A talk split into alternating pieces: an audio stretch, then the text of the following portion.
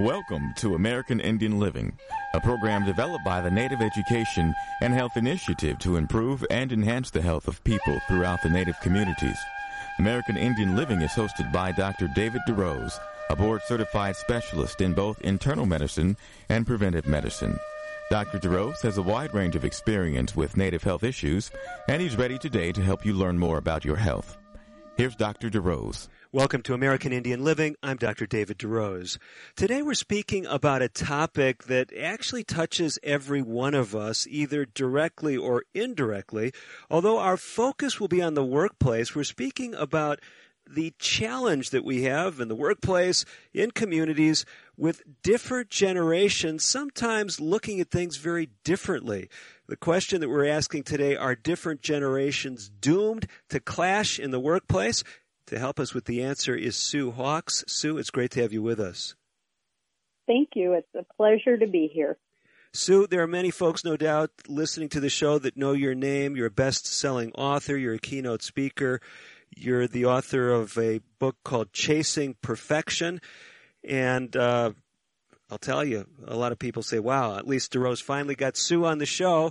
Other people are scratching their heads. Sue Hawkes, just who is this woman anyway? Tell us a little bit about yourself. No, my background's varied. I've been a business coach and someone who works with entrepreneurs and their leadership teams for about the past 25 plus years. Wow. And my background has lent me to really study people and dynamics and what happens that gets in the way of us performing and enjoying what we do all day together. Hmm. This is such an important topic, and what's so exciting to me is a lot of times people who listen to our show, our show is themed for health.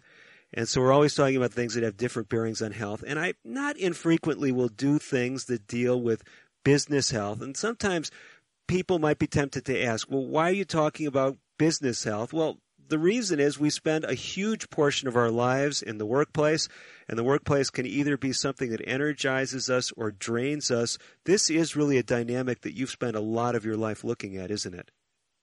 It is. Now, as we've got this very diverse workforce, not just in terms of people of different ethnicities, from born in different parts of the world, people from different cultural backgrounds, and my listeners in Indian country, they well know if they're running a large tribal enterprise, they have people from all kinds of backgrounds working. There's not enough tribal members to run that uh, particular business in many settings. They know what we're talking about, but another challenge that really seems to be in the news a lot is this whole aspect of different generations. Is there a different work ethic? Are there different ways to communicate? Tell us a little bit about this. Well, you know, from my perspective, David, I'm not a generational expert. I'm fascinated with the research and the facts that come out and, you know, all the information. I just read a report today about Gen Z, which is the, the youngest generation out in the workforce at this point. And I think oftentimes what I hear and the most common frustrations I've heard in the past several years are with millennials. And that's those young people who are in the 23 year old to about 38 or 39 year old category. You know, and there's a lot blamed on the generation, and that just doesn't make sense to me. Hmm.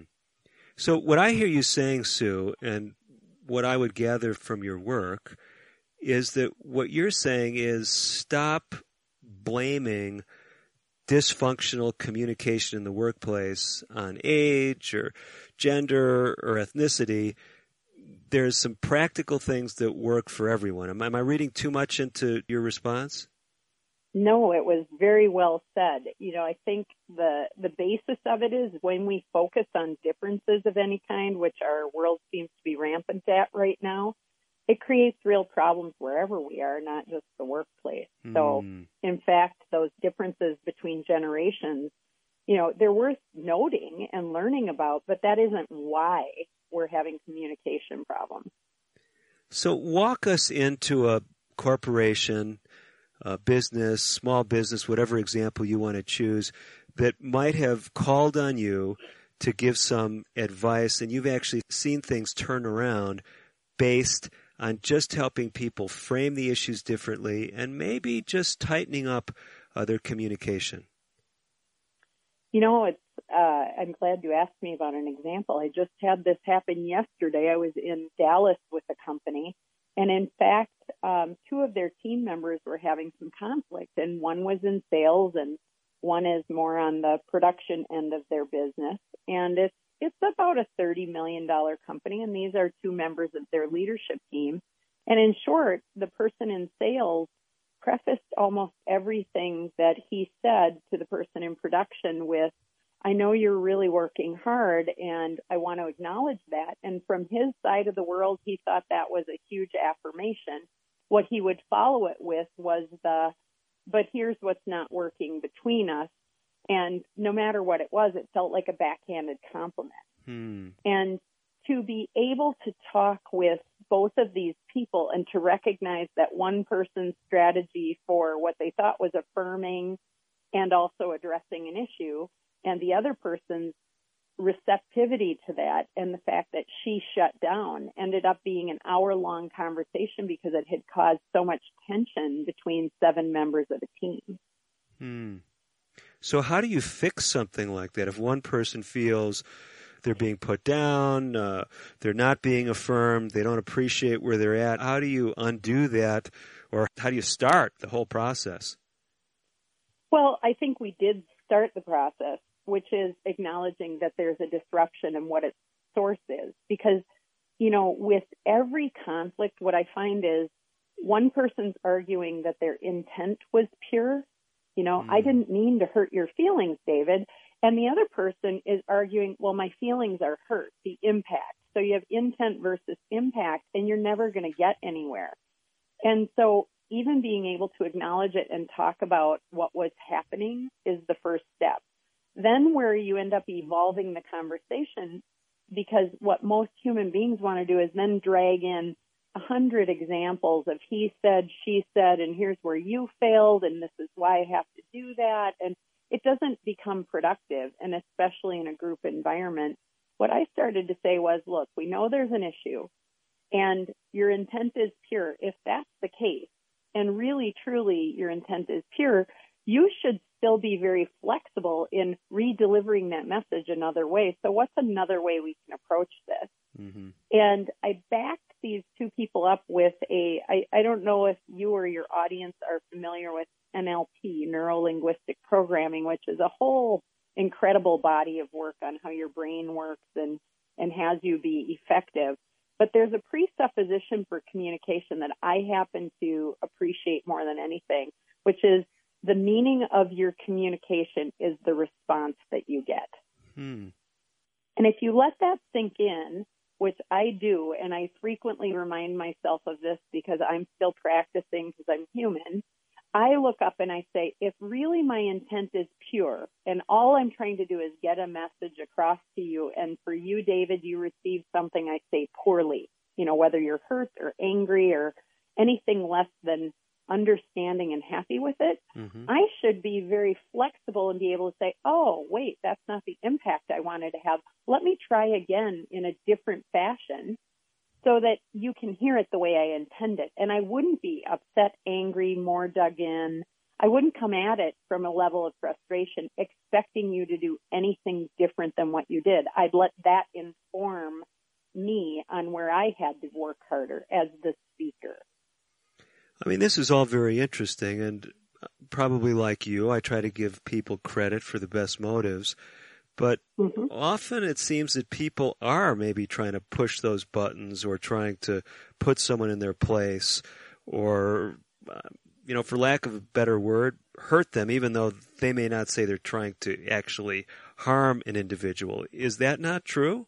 Well, you know, I think I'd be lying if I said for some people that probably is true. I think if we can be better, whether it's a generational thing or anything else, at saying, I'm letting things best things fester up so mm. that I mm. would have some ill intent mixed in there or some less than forwarding motives.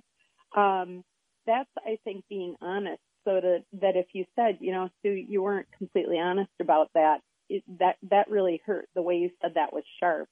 I would, again, if I'm over here saying, look, I'm trying to build a bridge, not a wall, I would be able to slow myself down enough to say, thank you. Let me try again. Well, let's come back then to some of the generational issues. I know we've already said they're overblown, but are there some things that are helpful to know, at least as far as someone who might be in a position of a tribal elder? Maybe they're also in a key role in a tribal industry. Maybe they run their own business.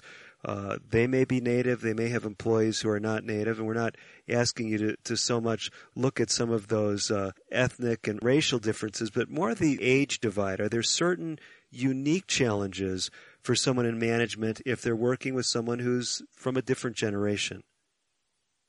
Oh, absolutely. Um, I can give you a perfect example of one of my employees who I work with who is 24. I'm 53. And she needs praise. She needs connection. She needs a lot of interaction during the day. I'm fiercely independent. I'm not someone who likes to have a lot of hands-on management. And we had to stumble our way through working together because what we found was I had a level of frustration at one point because I felt like I wasn't communicating well, whether it was email, verbal, whatever. And it was really frequency. What she mm-hmm. needed was a touch base in the morning, a touch base at the end of the day, and she could flow through her day with priorities very crystal clear. But we had a lot of interaction by email and whatnot that I felt like we were over communicating, and I advocate that. When in fact she was saying, no, it's the face to face. I need a relationship with you, and if we can just have a little huddle, that changed the game for us.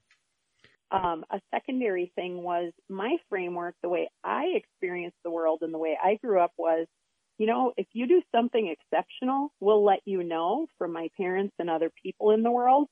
Otherwise, we just expect you to go, do good work and you're not going to hear about it much otherwise. So okay. assume nothing's wrong. For her, if she wasn't hearing consistent, continual praise on you're doing a great job, I mm. like what mm. you're doing, that really worked well, what she assumed was it was bad. Mm. And that was a complete 180 degree thing. So I'm assuming great things. I'm telling her if it's exceptional. And she's saying I must be doing everything wrong and going home defeated every day because she's not hearing enough praise from me. Now, do you think from your research, and I know again you've prefaced your remarks that you're not an expert on generational conflict and things, but is this something that does seem to be more common in younger workers, that they are needing more affirmation maybe than someone who grew up in a different era? I do believe that's true, yes, absolutely.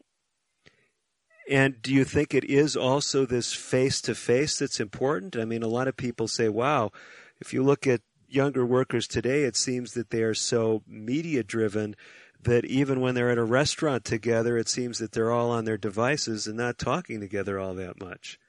I think there's a faction of truth to that because if you think about the millennials, they grew up and technology intervened. Gen Z, the new generation, has never known a world without technology. My generation, it was a new tool to use. So we have different orientations to that. Mm-hmm, mm-hmm. But I think for the millennials, the ones right in the middle, um, what prevalent for them is they've never done anything or very little independently. They've always been on teams and collaborating because much of their upbringing was already scheduled. They do things in teams and they actually like that collaborative environment even mm-hmm. though they utilize technology.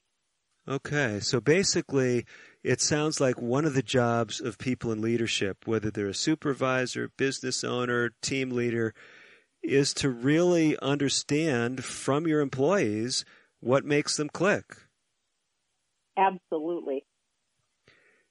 Sue, we've got a lot more to talk about. Our time for this segment is slipping away very quickly. But if someone's not able to stay with us for our whole dialogue, you've got some great resources. Where's the single best place to point people? You know, I think it would be the book, Chasing Perfection, Shatter the Illusion, and you can get it on Amazon.com. Great. That is Sue Hawkes. She'll be back with us for more on today's edition of American Indian Living. Again, her book, Chasing Perfection, Shatter the Illusion. We've got more to come, things that will help you make a difference in your workplace environment, in your home, in your life. I'm Dr. DeRose. A lot more coming up on today's edition of American Indian Living. Don't go away.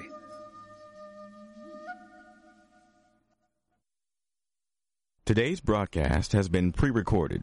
However, if you have questions about today's show or would like further information, please call 1 800 775 HOPE. That's 1 800 775 4673. We'll be right back after this. This is Betty White. I know you don't need one more thing to worry about, but listen.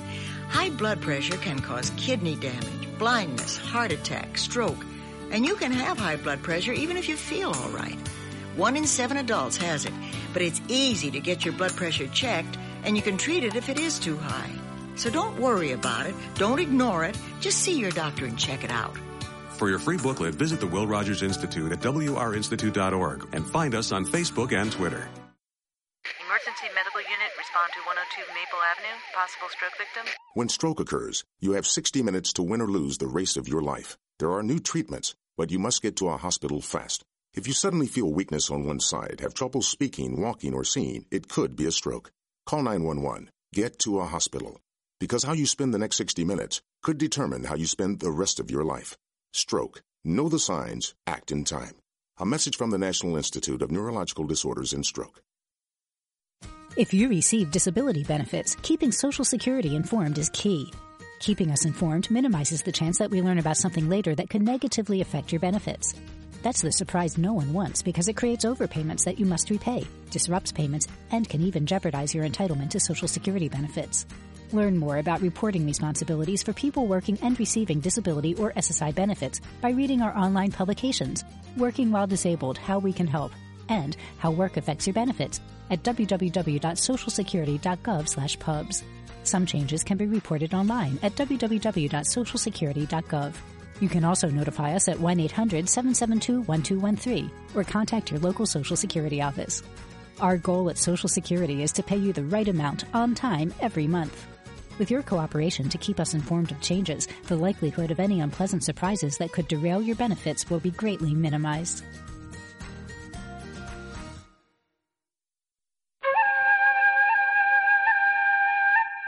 You're listening to Dr. David DeRose on American Indian Living. Your comments and questions are welcome. Call now at 1 800 775 HOPE. 1 800 775 4673. Here again is Dr. DeRose. Welcome back to American Indian Living. I'm Dr. David DeRose. We're speaking today about business health, organizational health, especially some of those conflicts that come up in the way of communication, especially intergenerational communications. My guest is Sue Hawkes. Sue is a well-known keynote speaker. She's a best-selling author. She is indeed the author of a book called Chasing Perfection, Shatter the Illusion.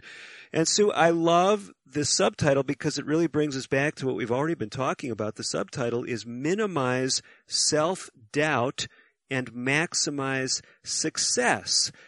We've been talking about this self doubt uh, that may plague people at any age, but it seems perhaps to characterize millennials perhaps a little bit more frequently than others. They want more affirmation. Why did you write such a book? I mean, what inspired you to write a book that really seems to be uh, meeting a need? Well, you know, I think for me, I am an entrepreneur. And as I told you, I work with entrepreneurial leadership teams and business owners and leaders primarily. That's where I've spent my time. And a frightening statistic is that 80% of all successful people feel like a fraud, and I'm one of them. And as I sat in these rooms where I've facilitated peer learning or working with leadership teams or a number of other things, what became very apparent to me was I was not alone. And the only way I figured that out was by observation and really helping others work through it. I also had to work through a number of things. So that's really the basis of the book was looking at my own foibles and uh, misdoings and things that didn't work. And it led me to 10 chapters of, you know, self-learning, consciousness work, really doing some hard things and the practices that I had to give myself and others in the coaching world as I worked with them, you know, to start to practice different things to become less doubtful and obviously more successful. Well, you really got me scratching my head. 80% of successful people feel like a fraud? Yeah, it comes and goes. So let me break this down because when I hear the word fraud, I'm thinking the person feels like they're cheating other people. They're they really don't have anything to offer. They're selling goods that really don't well don't really amount to anything. Are these the kind of things you're talking about, or is it something bigger? Um, it's in that category, but not quite as literal. So it's called imposter syndrome, which I'm betting you know something about um, from a clinical place, perhaps. But, you know, Brene Brown talks about vulnerability and it's all wrapped in, you know, imposter syndrome is this very legitimate experience that successful people have where as you attain success, what starts to happen is you set the bar higher. And then as you set the bar higher, what additionally happens is you start saying, am I going to make that? And as you keep ascending and accomplishing more, at some point you start to say, I don't know if I'm going to hit that bar at some point. And you hope that the external world believes all of this stuff because equal to your success is a level at which you say, can I pull it off again? Can I really reach something? Because we're pushing ourselves to be better and do more. And so those, those kind of questioning voices become more persistent and louder. And there were a couple of female doctors back in the late 70s that did some studies around imposter syndrome. And they actually, these psychologists thought it was specifically about high achieving females. Later they came back 20 years and found out that men went through the very same thing. And again, the research shows 70 to 80% of leaders experience this imposter syndrome, you know, where you, where you feel this, these waves of self-doubt. And what they said was the other 20%, if you don't feel that ever, you're probably, you really are an imposter. okay. So this is very interesting stuff. Let's uh, make it practical. Tell us some stories where you saw some of these concepts play out. Oh my. Um, I can go down a rabbit hole on this and I, I illuminate a lot of it in the book because I use myself as a subject because many of my clients I can't talk about. I'm of course. under a confidential oath, of course. So, you know, in my own life, what I would tell you is I thought I was reasonably successful in my 30s. I had a couple of businesses. I had a nice family. I had the house in the suburbs with my, you know, picket fence and all the right things externally. And by the time I was 39, everything changed. My world fell apart. Hmm. And I coach people on how to be successful and what their practices can be in all of this. So I have this duality going on because number one, I was going through a divorce. Number two, my businesses were failing. Number three, my mom, my dad, and my brother all passed away in a relatively short period of time. Wow. And my world began to crumble. Mm. And so my own self image was completely in question because what I did for a living was in stark contrast to the reality that was occurring. Mm-hmm. And I felt a really, really, really strong need to appear strong and confident and together amidst all these things going on to the external world, despite the fact that I was hanging on by my fingernails all over the place.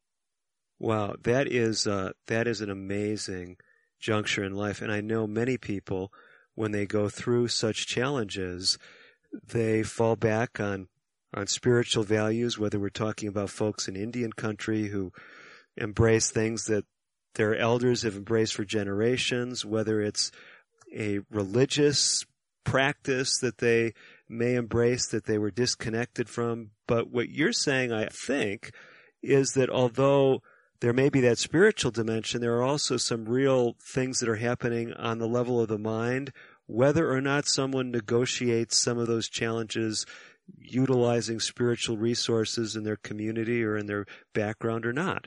Absolutely. And faith played a huge part in that for me but that was really truly I, I would tell you up until that point in my life, I had had, and I'm putting, if you could see me, my fingers up in quotations right now, you know, a, a semi-perfect life from the outside looking in. Mm-hmm. Certainly it wasn't perfect in all ways, but my perfect life at that point was a lie.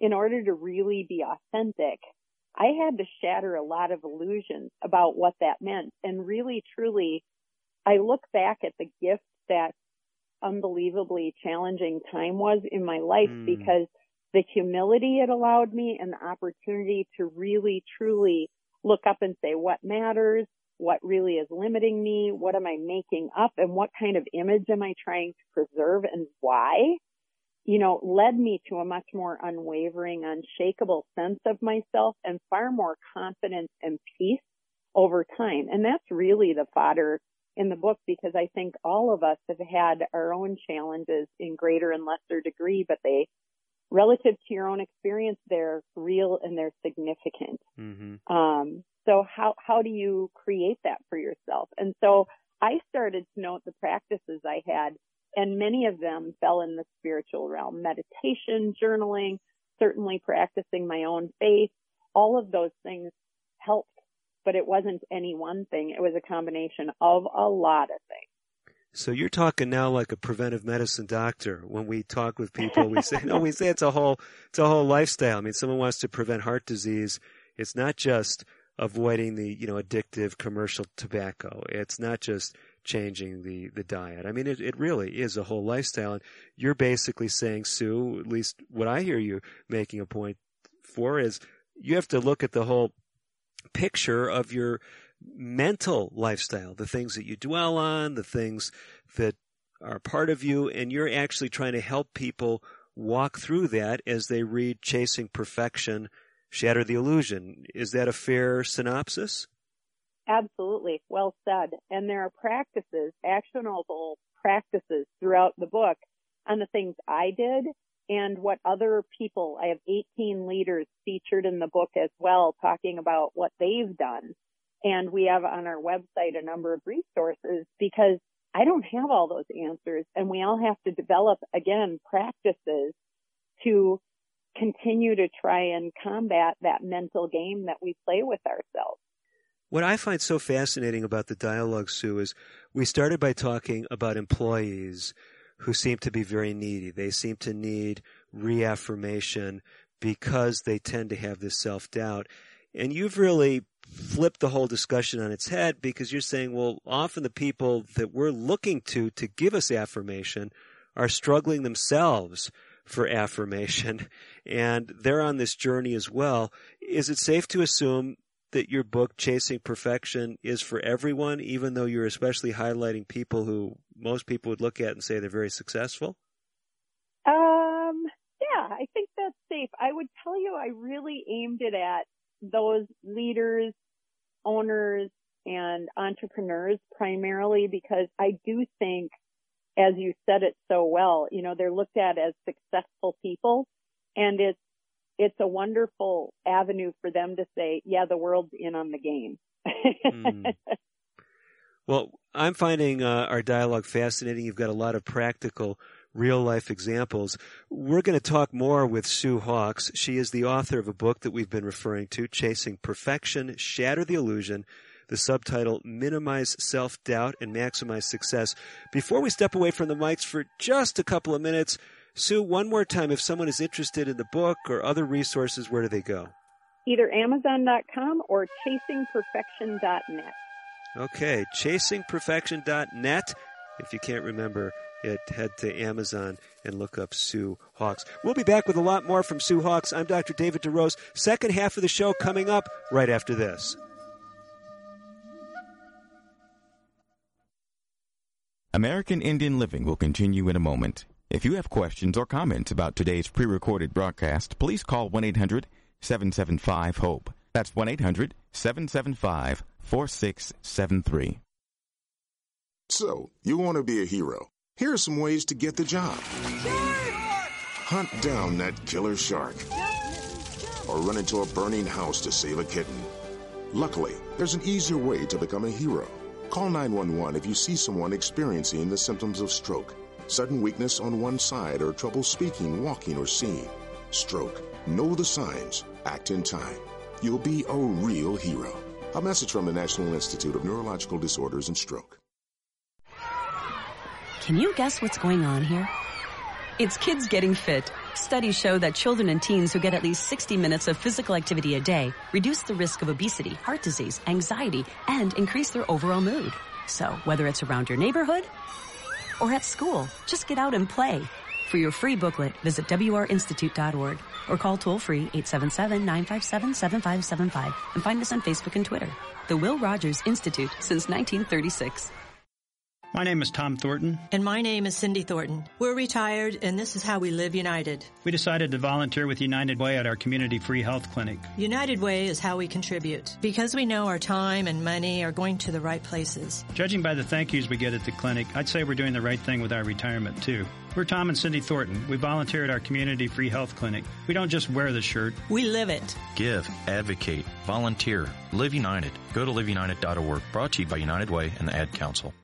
Diabetes affects more than 29 million Americans. If left untreated, diabetes can lead to serious health problems such as heart disease, stroke, blindness, and kidney disease. Your family's health history can be an important factor in determining your risk of developing diabetes. The National Diabetes Education Program wants to help you and your family. Do all you can to prevent or delay the onset of type 2 diabetes. Visit yourdiabetesinfo.org to learn more.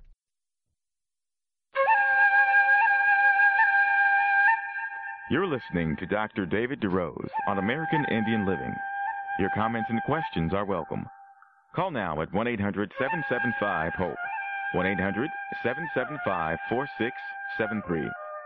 Here again is Dr. DeRose. Welcome back for our second half of today's edition of American Indian Living. I'm Dr. David DeRose. We're speaking with Sue Hawkes. If you've been wondering how to spell Hawkes, it's not the way you think. It's H A W K E S. Well, if you thought that, I guess you were right to begin with. H A W K E S, Sue Hawkes. And Sue, that's actually one of your websites as well. It's just your name, right? It is, with the dot com. Okay, so SueHawkes.com. That's a way to tap into Sue's wisdom. Or if you prefer, chasingperfection.net. Any of them will bring you to Sue's resources. And Sue, is it safe to say that in addition to buying the book there, there's some other pearls of wisdom that we can uh, gather, even if we're not willing to uh, shell out a lot of money to begin with? Absolutely. Tons of free resources. Please use them. Great. So I've got that down. SueHawkes.com, chasingperfection.net. And, and do they both point in the very same place on the internet? Indeed. Okay, you made it easy for us. Well, we've been talking, we began at least by talking about some of these generational differences, and we've been moving more to talk about something that affects people across generations, especially if they're in a leadership capacity. We want to kind of bring it back down to the realm of every single one of us. And I want to talk with you, Sue, about something that we're hearing a lot about, whether it's in medical circles, whether it's in any business. You hear this concept of work life balance. Tell us about that whole concept, at least from your vantage point as you're working with large businesses and small. You know, I think balance is a really misunderstood word. I don't know why it was so hard to come up with misunderstood, but it was right there. I think there's an internal component that what people are describing or what gets evoked when you hear the word balance is more about peace and being mm. centered and grounded and aligned with your values and what matters most to you. And I think there's an external time management piece, which I think most often in the articles in all the self-help magazines and on television and radio and whatnot is more what people focus on is the time management piece, but we don't address how those two things coordinate. So I think we have to get the two to coincide to really truly promote what I think people are more trying to get at that we don't have enough of these days, which I would describe as peace or alignment with what matters. Okay, so basically, if I'm reading between the lines correctly, I hear you taking some exception to the idea that if I just schedule X amount of time at the gym or Y amount of time with my family or Z amount of time to uh, spend in the kitchen preparing meals, I've somehow achieved balance by following a certain equation. Is that kind of what you're speaking against? Exactly. Because I think there's some kind of a presupposition by all of us. If we aren't feeling that, something must be wrong. And then also, I'm pretty sure if I looked at your calendar and you looked at mine, we, neither one of us would say that's my idea of what balance looks like. And I Hmm. think that's universally true. For me, because I'm an entrepreneur, I'm somebody who tends to put 10 pounds of flour in a five pound bag. Most people would not want what keeps me vibrant and energized and excited about Okay. life. And yes, I'm guilty of at times going way past that limit. And then there are times when I actually catch it and I say, this is exactly it. And then it slips away almost as fast as I recognize this is it. This is that secret mix. So help us at least on your own journey when it comes to peace. The reason I say your own journey, I know many of my listeners, they might share something from traditional Native American perspective, maybe unique to their tribe, how people in their culture, in their tribal venue have found peace, how they connect with the creator, how they connect with nature and the environment.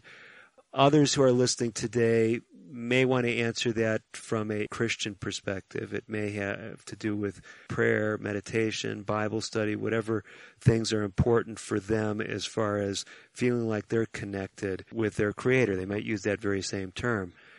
But there are many people who listen to the show who may not have those deep tribal roots. They may be native, but they were raised in an urban area. They don't really relate to going out uh, on some mesa and watching the sunrise or something that might be very powerful for one of my native listeners.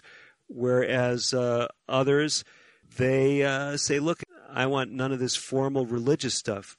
What I hear you talking to, Sue, is that there are certain general principles of finding peace with yourself that may transcend those things. We're not we're not saying those other things aren't important or maybe they aren't the most important in some situations or maybe in all. I don't want to get into that dialogue, but for someone who right now their world is falling apart, you're just trying to help them find some sense of normalcy.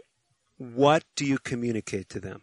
Well, if things are falling apart, that I would direct more toward. I have two particular chapters around put on your oxygen mask first is one chapter and Okay. I think when it's starting to fall apart, at least in my experience, it was about self-care at that point and Ah. really about what were the practices I needed to change my thinking and to overcome the habit of putting myself last because I was so busy trying to address all the different external factors that seemed to be falling apart at that point. And at some point, I had to learn to stop and really take care of myself in order to be able to take care of everything else.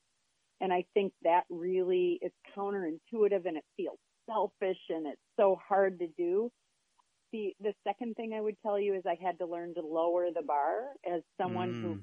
Raises the bar quite often and enjoys that at that time in life. It wasn't about, wow, the experts say work out three times a week or it's the beginning of a new year and you've done your resolutions. It was, you know what? If I get out to work out or do something beneficial for my own health and well-being, whether that's spiritual, whether that's journaling, whether that's exercise, whether that's out with a friend, whether that's a walk in nature, whether that's taking my child and my dog to the park, it didn't really matter. I'm going to do something intentional that feeds me every single week. And it was a once a week thing. So I had to learn to lower the bar and start to say, I have to establish a pattern of winning again before I can add anything in. I really like this, and I appreciate you using that term self care. I may have shared this story on air before. Of course, it's probably not something that you've heard, Sue, but wasn't it wasn't a normal situation where you'd expect to have this dialogue. It was a patient who had uh, significant experience, uh, an elder, many years behind them. Uh, They were not a native person, and they were in my office for a repeat visit. And they said, Dr. DeRose, you changed my life. That last visit I had with you several months ago, person had lost weight. I said, well, what did I say? What, what happened? She said, you told me about self-care. And I just stopped kind of amazed. Like here's someone with lots of experience. This was a new concept to, you know, to care for yourself. But it was almost as if she was saying, all she thought you did when you went to the doctor is the doctor takes care of your health. And you're basically saying that I have something to do in the process. As elementary as that seems, somewhere along the way, it doesn't matter who we are, what our age is, whether we're a millennial, a Gen Xer, whether we're uh, Generation Z or a baby boomer, anywhere in that whole continuum, it seems like we can forget the importance of self care. Why is that so easy to forget, Sue? I think in my own experience, and that's all I can base it on, I don't have research on this, but for me, I'm a really good adder. I'm someone who is curious and I love new things, and even my business is called Yes, which doesn't lend itself to putting limits on. Well. okay. And and for me, I did not have a practice until my life really got into more of a crisis mode of stopping and evaluating all I had added and saying, is this working? What's going? And I think where I need up time and where I see a lot of busy, successful people take from is the feeding of their own well-being because that's easy time to justify. You know, oh, I don't have time on the treadmill, but I do have time to work an extra hour. I don't mm. have time to make dinner and eat it with my family. We'll just pick up something at a restaurant and we'll eat standing up because I've got to get back on the computer. And so I found that as I added more dimensions, whether it was the next house or having a child or the bigger job or any of the multiple things that are normal progressions in life as I went along, I didn't stop and say, now how does this change all of the things that are going on and what really feeds me and keeps me well? Mm-hmm, mm-hmm. So you're asking really important questions, and I love that title of the chapter, Put on Your Own Oxygen First. Did I catch that right? Put on your oxygen mask first, yeah. Okay. Sue, let's come back to this issue of generations and how that relates to balance. I know, again, this is not your area of expertise, but have you noticed that there's some different ways that different generations in the workplace are processing this question of balance? You know, I can speak to the millennial part because, again, I work with a few of those, and one in particular, Allie Alexandra, who wrote the book in chapter 10 with me. You know, what I would tell you is she probably has more grounded and centeredness around what a traditional sense of quote unquote balance would be, meaning she wants to go to work for a fixed period of time and then she wants to be free to be at home, read a book, hang out at a coffee shop. Those would be her self care practices.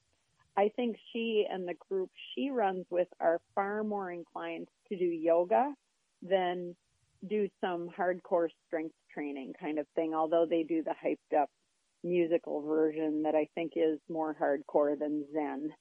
Um, but that being said, I think they have better boundaries of what it should, and I'm doing the quotes again, look like to have work and then home and some separation. Mm-hmm, um, mm-hmm. Although I think all our electronics makes this very difficult mm. because I often call my phone and all the other devices electronic leashes that unless you develop good habits put them away, really they can pull you back in in a second.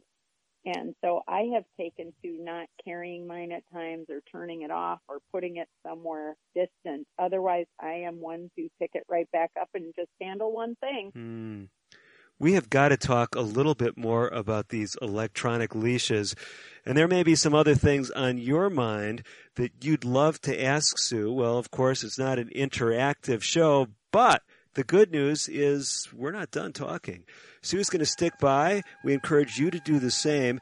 And if you're wanting to get more information and you missed that website earlier, it's simply chasingperfection.net.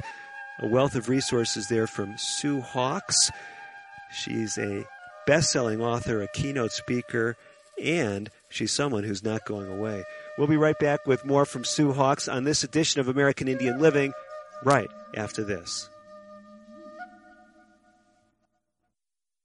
Today's broadcast has been pre recorded. However, if you have questions about today's show or would like further information, please call 1 800 775 HOPE. That's 1 800 775 4673. We'll be right back after this. One day, I'll teach chemistry to kids. I'm going to be an architect. My dream is to be a chef. At the U.S. Department of Education's Office of Federal Student Aid, we provide more than $150 billion each year in grants, loans, and work study funds, making higher education possible for anyone at any stage of life. I can go back to college. I can change careers. I can make a difference. Federal Student Aid, proud sponsor of the American Mind. Learn more about money for college at studentaid.gov.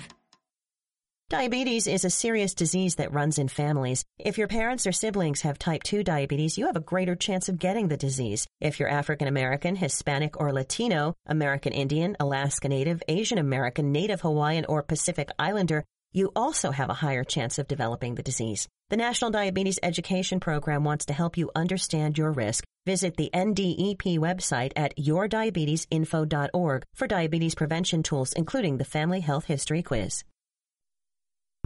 It started off as a normal day. I felt fine when I arrived at the plant. Ruth Junius's life was about to change. Then I dropped my keys. They kept slipping out of my hand.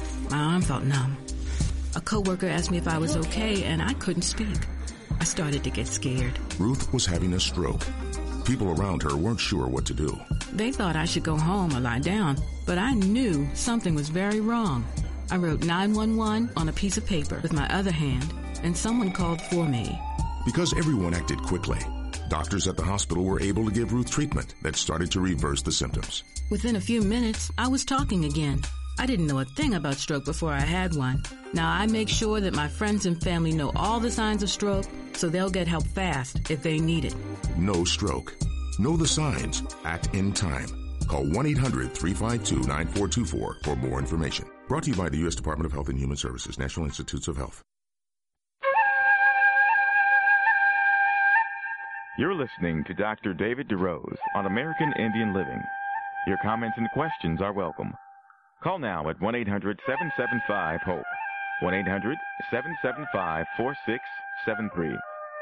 Here again is Dr. DeRose. You're back for the final segment of American Indian Living. I'm Dr. David DeRose. Sue Hawkes is my guest. She's been with me from the top of the hour. Sue is a best selling author and keynote speaker. We've been speaking about one of her books called Chasing Perfection, how that relates to intergenerational differences, how it relates to finding balance in life. And Sue, one of the things that I was thinking about before we had to slip away for the break is something that I think erodes at least peace, perhaps more than anything else, and that is guilt. Now, there's all kinds of spiritual answers to guilt, and uh, many of my listeners would be happy, I'm sure, to, to chime in here. But if we're trying to speak to a broad audience, maybe from different spiritual perspectives, are there certain practices that we can engage in that can actually decrease the likelihood of having guilty feelings? You know, the single best thing that's helped me is learning to say yes and no authentically. Hmm. And that I don't have to justify my no's and really learning that no or no thank you is a, a complete sentence. We aren't bargaining. We don't have to apologize.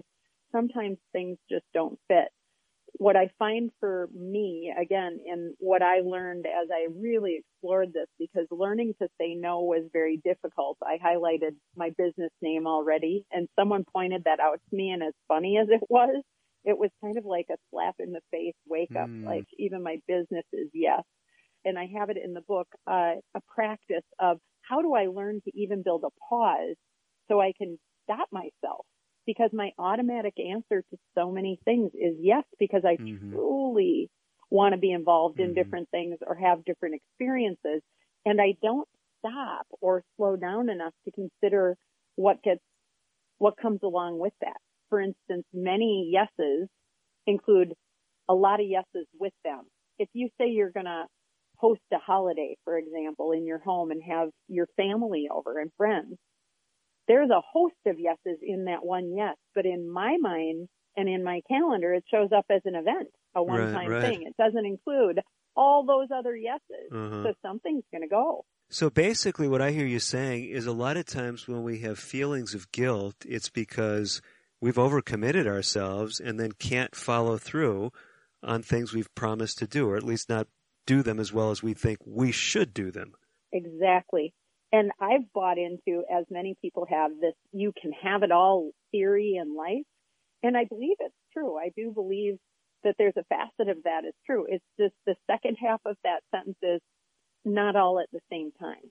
Hmm.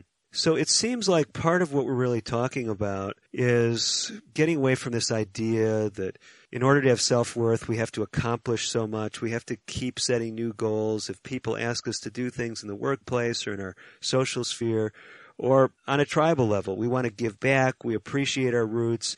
Someone who's an elder maybe asks us to take on something that we don't feel we can handle.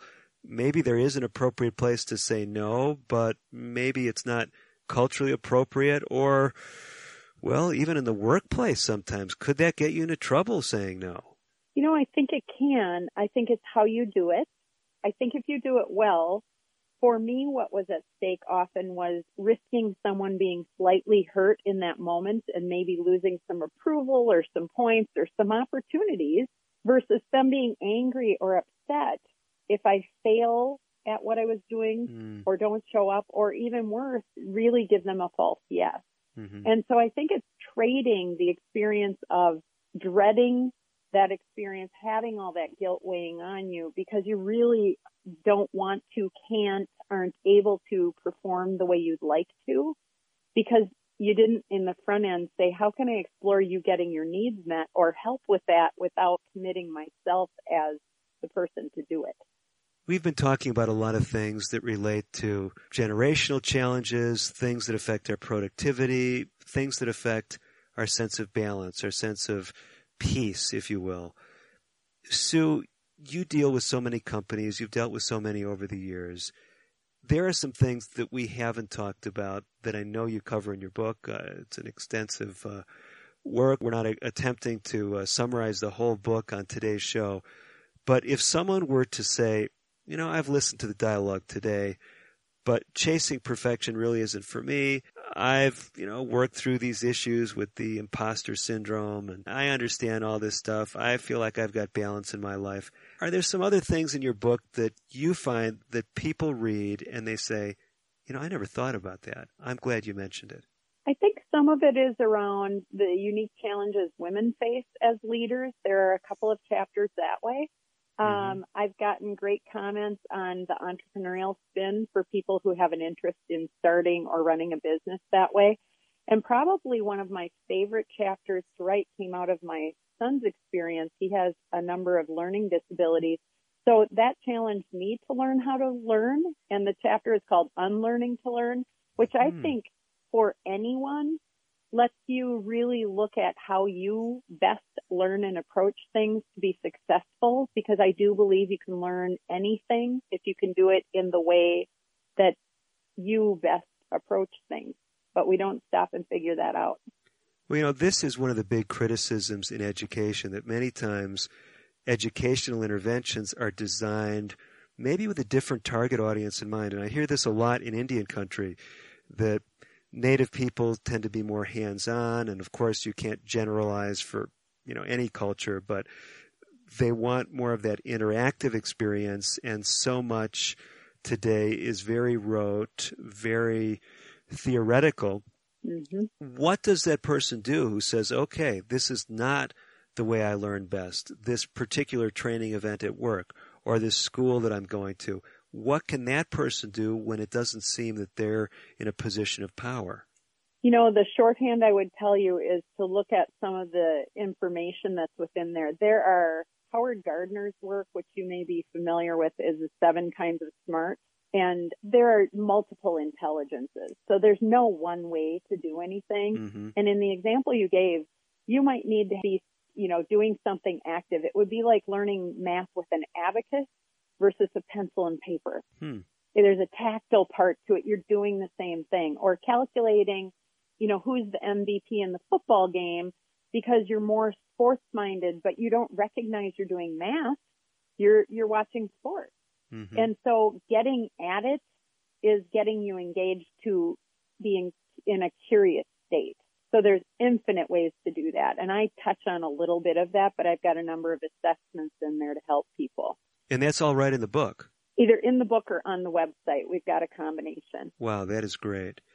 Few comments about women as leaders. We've got a lot of women who listen to the show. Many of them have significant responsibilities all over the place, from tribal council leaders to people that are leading tribal health boards to folks running their own businesses, professionals, people who are leading homes as perhaps a single parent or a mother in a home with a father, but she's the consistent one there in that home. Are there principles there for women as leaders that might be things that uh, slip off most radar screens? You know, yes. And what I would say is I think one of the big presuppositions I introduce is the fact that women do have to go the extra mile and we do have to do more, and that's a fact. Hmm. And rather than being angry or offended by it, to recognize that as table stakes and then to align ourselves with, you know, the men and women who are on our side rather than trying to change the fact that yes, indeed, we're still working on this in our world right now. So, Sue, you are someone who's basically, you've experienced a lot in the business world. We've been talking about business health and how it impacts our own health. As we're winding up the show, some folks have heard us speak about self care, and I want to give you an opportunity to kind of turn the tables on me. I'm often giving people prescriptions. If you were to mm-hmm. give a prescription to our listeners in general, what all would it include for better health as it relates to relationships, especially in the workplace? Oh my goodness, that's a big question. I would say number one, assume positive intent. Number two, um, in Covey's words, seek first to understand. And number three, if you can acknowledge what's not working in a neutral way and focus on what you want and get about that, it expedites a whole lot of conflict. But often we don't articulate what we want clearly enough so somebody can't partner with us. Mm-hmm, mm-hmm. So just being able to say, here's what the issue is in one sentence or so. Here's what I want. Can we get about figuring that out together? Great, great. You know, in fact, I thought I was setting you up so you could say, well, if you want to just have one key, it would simply get the book, Chasing Perfection, Shatter the Illusion, Minimize Self Doubt, and Maximize Success. But you took the high road, Sue. I so appreciate it. We do have to run. Sue Hawkes is the author of that book, Chasing Perfection. If you didn't learn as much as you wanted from her, well, just go to her website, chasingperfection.net. I'm Dr. David DeRose. Hopefully, today's show has helped you better achieve the very best of health. Native Voice One, the Native American Radio Network.